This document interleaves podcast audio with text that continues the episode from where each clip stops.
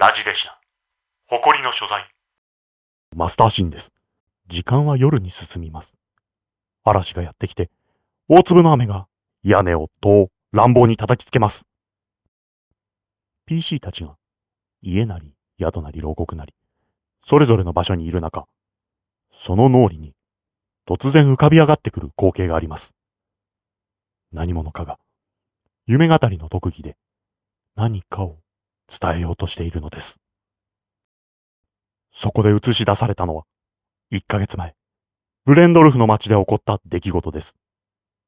町に押し寄せるブレダ兵、敗走していくエステルランド軍。幻想の中、一軒の鍛冶屋に、椅子に座ったままの白髪がちらほら混じった女性の姿があります。PC 一斗さんは、その白髪混じりの女性を知っています。黒曜騎士団お抱えの、有能な鎧鍛冶、アデーレ。以前より足が悪く、そのためにブレンドルフの戦いで逃げ遅れたと思われていたのですが、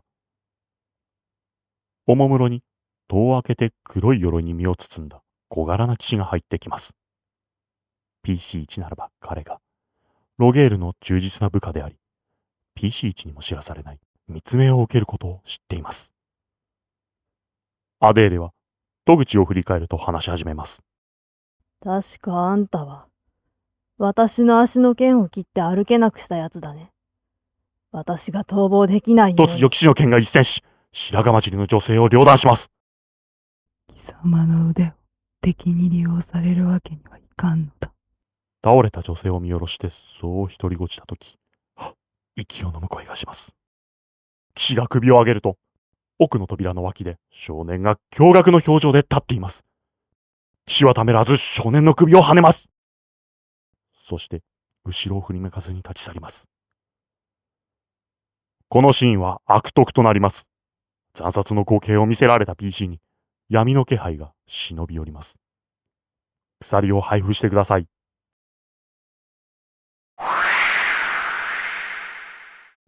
続くシーンもマスターシーンです。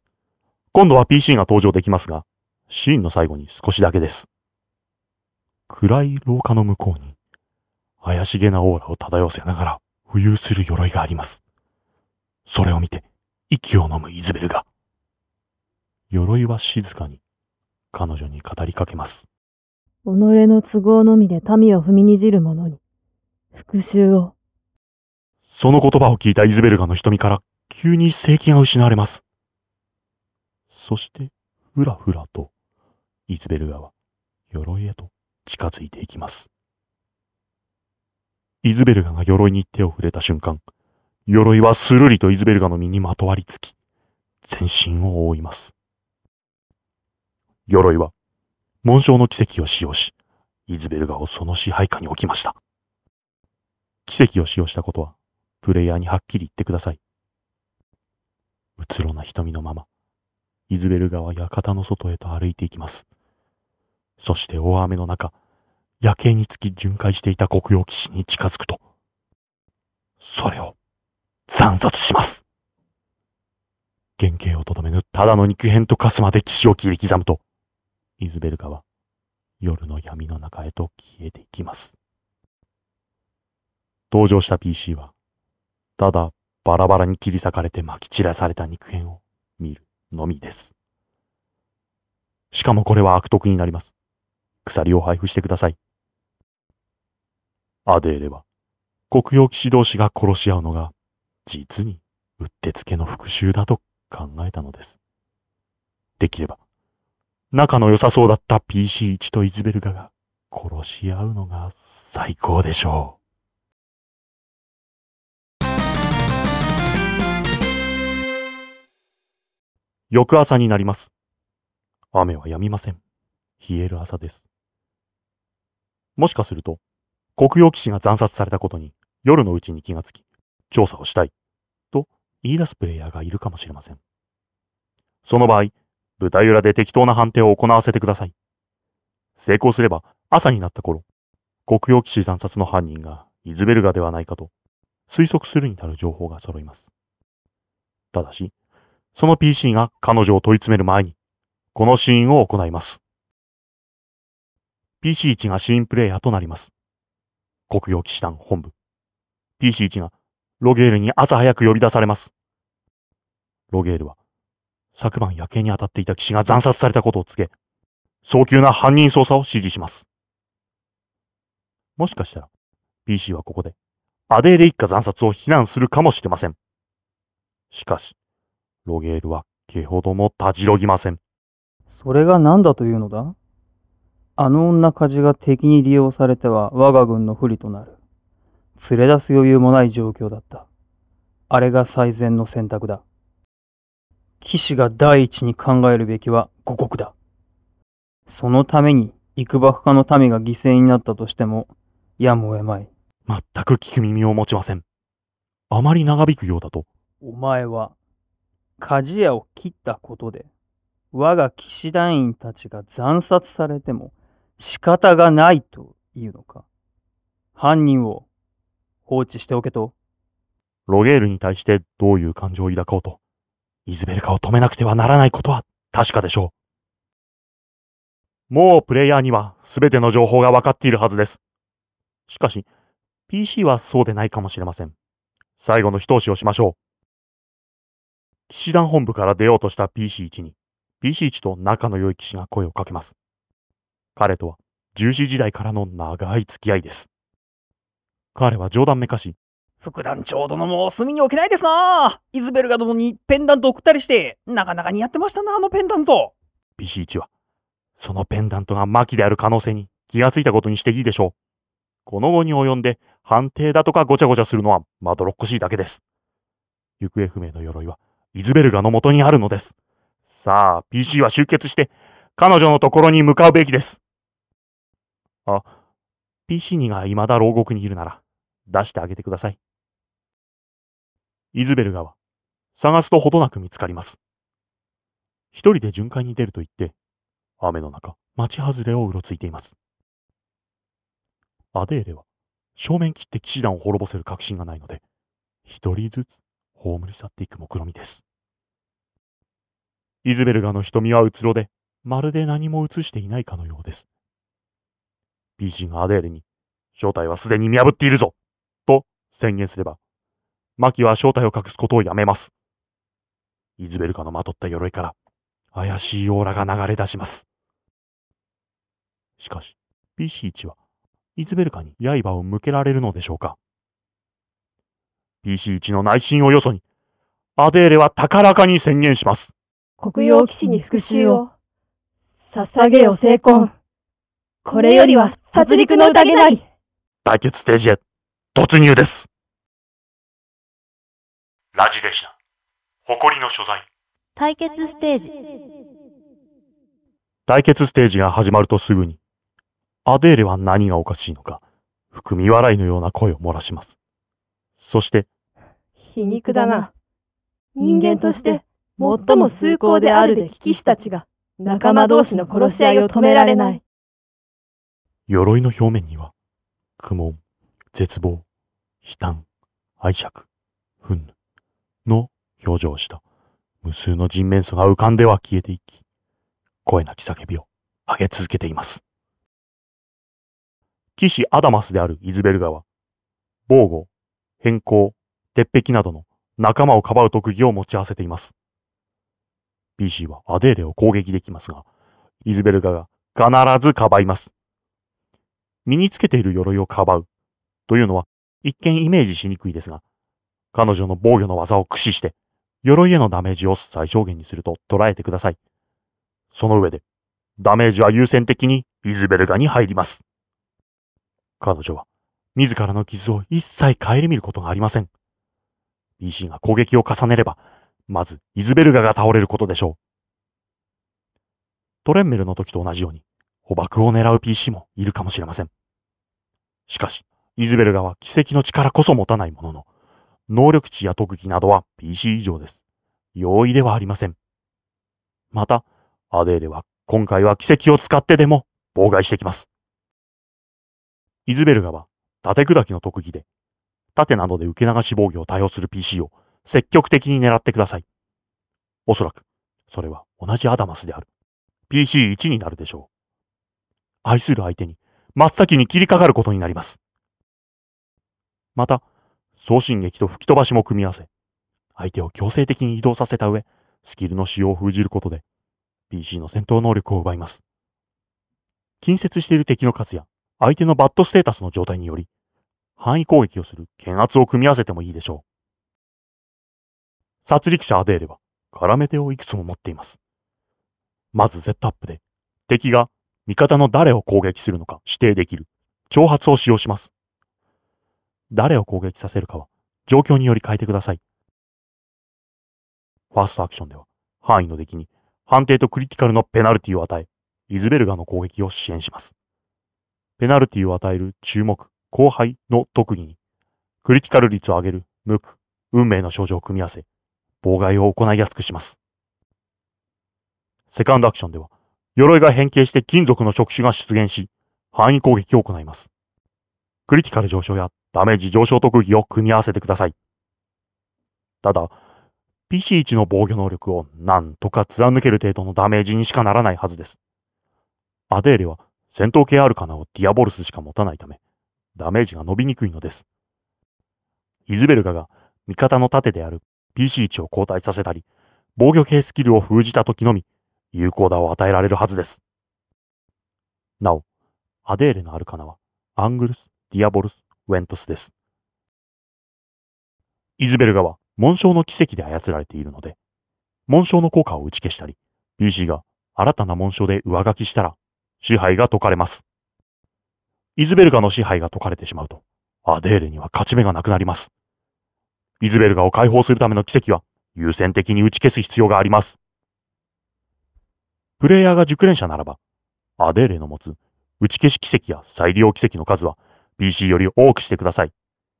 プレイヤーが一つでも無駄な奇跡の使い方をしたら、イズベルガは解放されません。予備の盾への爆破の奇跡を通さないと、イズベルガを解放するための奇跡が確保できないぐらいのバランスにしても良いでしょう。もちろん、プレイヤーがさほど熟練していないのならば、数を減らしましょう。ただ、通常の殺戮者よりは多めに持たせてください。とにかく、イズベルガがいないと攻撃が通らないのです。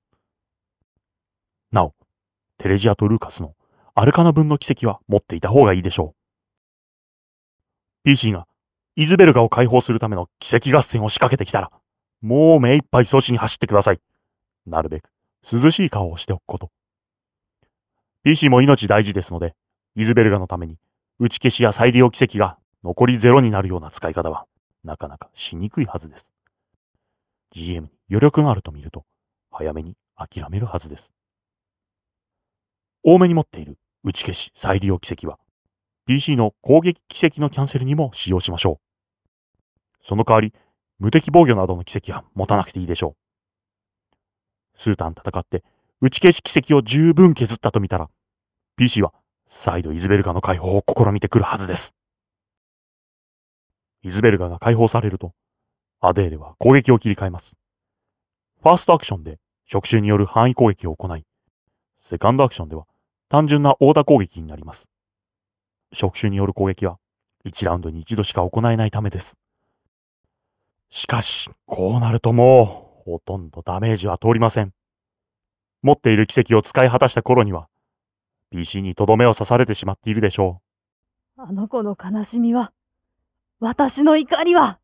そう、押し殺した声でアデーレはうめき。黒曜騎士の鎧は、砕け散ります。ラジデシナ、誇りの所在。終局ステージ。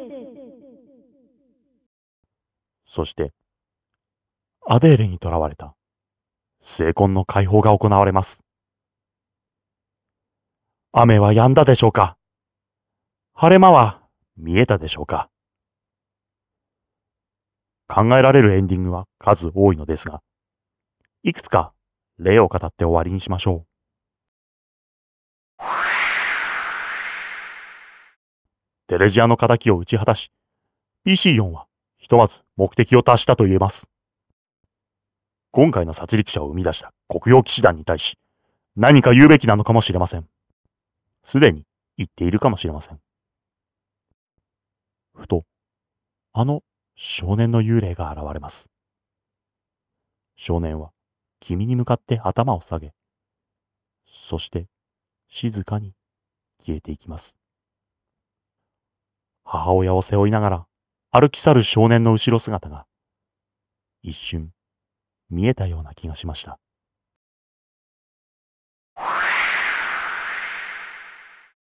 心優しい伯爵は事の顛末を聞くと悲しそうな顔をするでしょう。なんとかわいそうなことをしてしまったのだろう。私たちは民にかようなむごい仕打ちをしなくては国を守れないのだろうか。何か希望になるようなことを PC さんは言ってあげるといいでしょう。例えば伯爵様に民を慈しむ心があれば、きっとそのような運命を強要せずとも国を守れますとも。とか、それがただの願望に過ぎなかったとしても。そうですよね、師匠。それこそ私がなすべきことなのでしょう。私をこれからも助けてください、師匠。戦争再開を阻止できていれば、エイリーはそう言って久しぶりの笑顔を見せてくれます。しかし、戦争が再開されるのならば、エイリーは同じ言葉を暗く沈んで語ります。永遠の闇へと続くように見える未来を憂いて。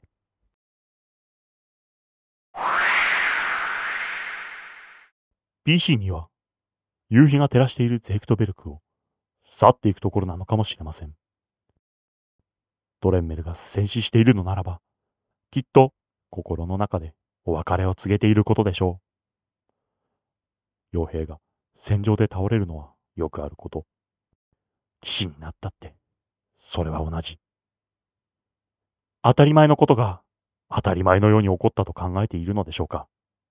それとも、騎士に出世し、意欲的に人生を生きた高官の死を悼んでいるのでしょうか。彼が巻き込まれた災難を恨んでいるのでしょうか。新たな戦乱の気配も迫りつつある中、PC には次なる戦いに備えるため、立ち去ってゆくのでしょう。トレンメルが生きていれば、二人して肩を組んで歩いているのかもしれません。トレンメルは大いに感謝しているはずです。お前を騎士に推挙してやるよ。とか、そんなことを言っているかもしれません。あるいは、戻る場所がないと言って、本当にゼクトベルクに亡命してしまったかもしれません。あのかわいそうな親子に比べれば、俺たちの人生は今のところ、それほど悪くないのかもな。そんな風に思える夕焼けでしょう。ロゲールの説得に失敗したのならば、ゼクトベルクは次なる戦争の準備のため、兵士が忙しく動き回っています。説得に成功したのならば、対照的に静かで穏やかな夕暮れです。PC1 は城壁に立ってブレンドルフの方を見ています。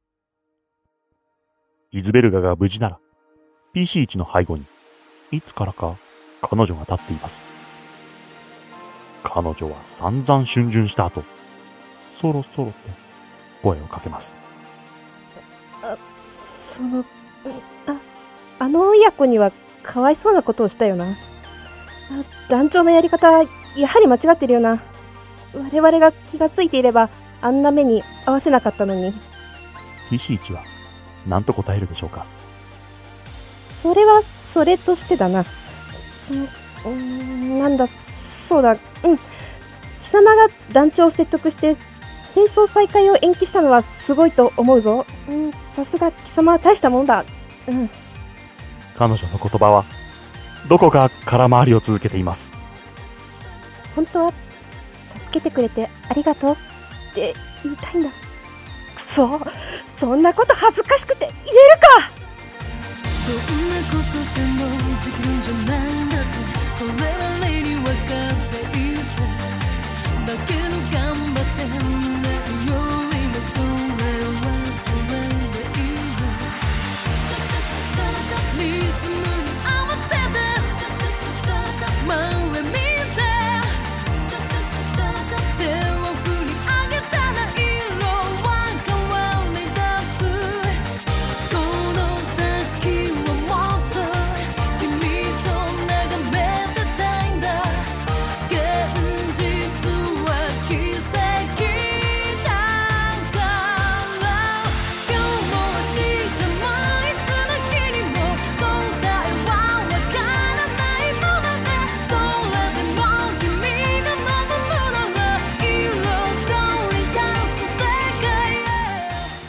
ラジでした。第2回。誇りの所在。今回はスタイルを変え、シナリオの原案を知人のゲシ君からいただきました。また、NPC のセリフをいろんな人に読んでもらいました。いかがだったでしょうか？楽しんでいただけたでしょうか？他の人に作ってもらったシナリオで作品を作る。これは同人活動を始めた頃からの夢で、どういうわけだか、最も実現が困難な夢でもありました。今回のラジでしたで、十数年に及ぶ念願が叶い、感無量です。私が作るシナリオと、随分考え方が違うものだなぁ、と、いろいろと感心しながら、ゲシ君のシナリオの風味を損なわないように、しかし、ラジでしたという作品としてまとまるように、意を砕いたつもりです。このシナリオ、遊んでみたいなぁ、と思っていただければ、これほど嬉しいことはありません。ラジでしたでは、シナリオ原案を提供してくださる方、ラジでしたに出演してみたいという方を募集しております。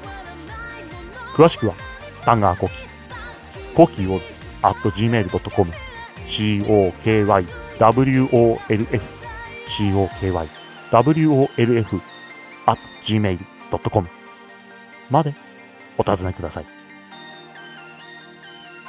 捧げよ精魂、今宵は殺戮の宴なり。君が守るべきものは果たして。では、思い出に残る素敵なセッションを。ラジでした第2回、誇りの所在は、シナリオ案、ゲシ、脚本、ゲシ&タンガーコキ、出演、白滝、椎茸、桃、ネギ、白菜、奉行、つみれの以上、ポーラーブルー鍋チーム。BGM、カヒーナムジカ様、変色。フュージョンワールド、マナ様。効果音、ウェイブ、リブ様。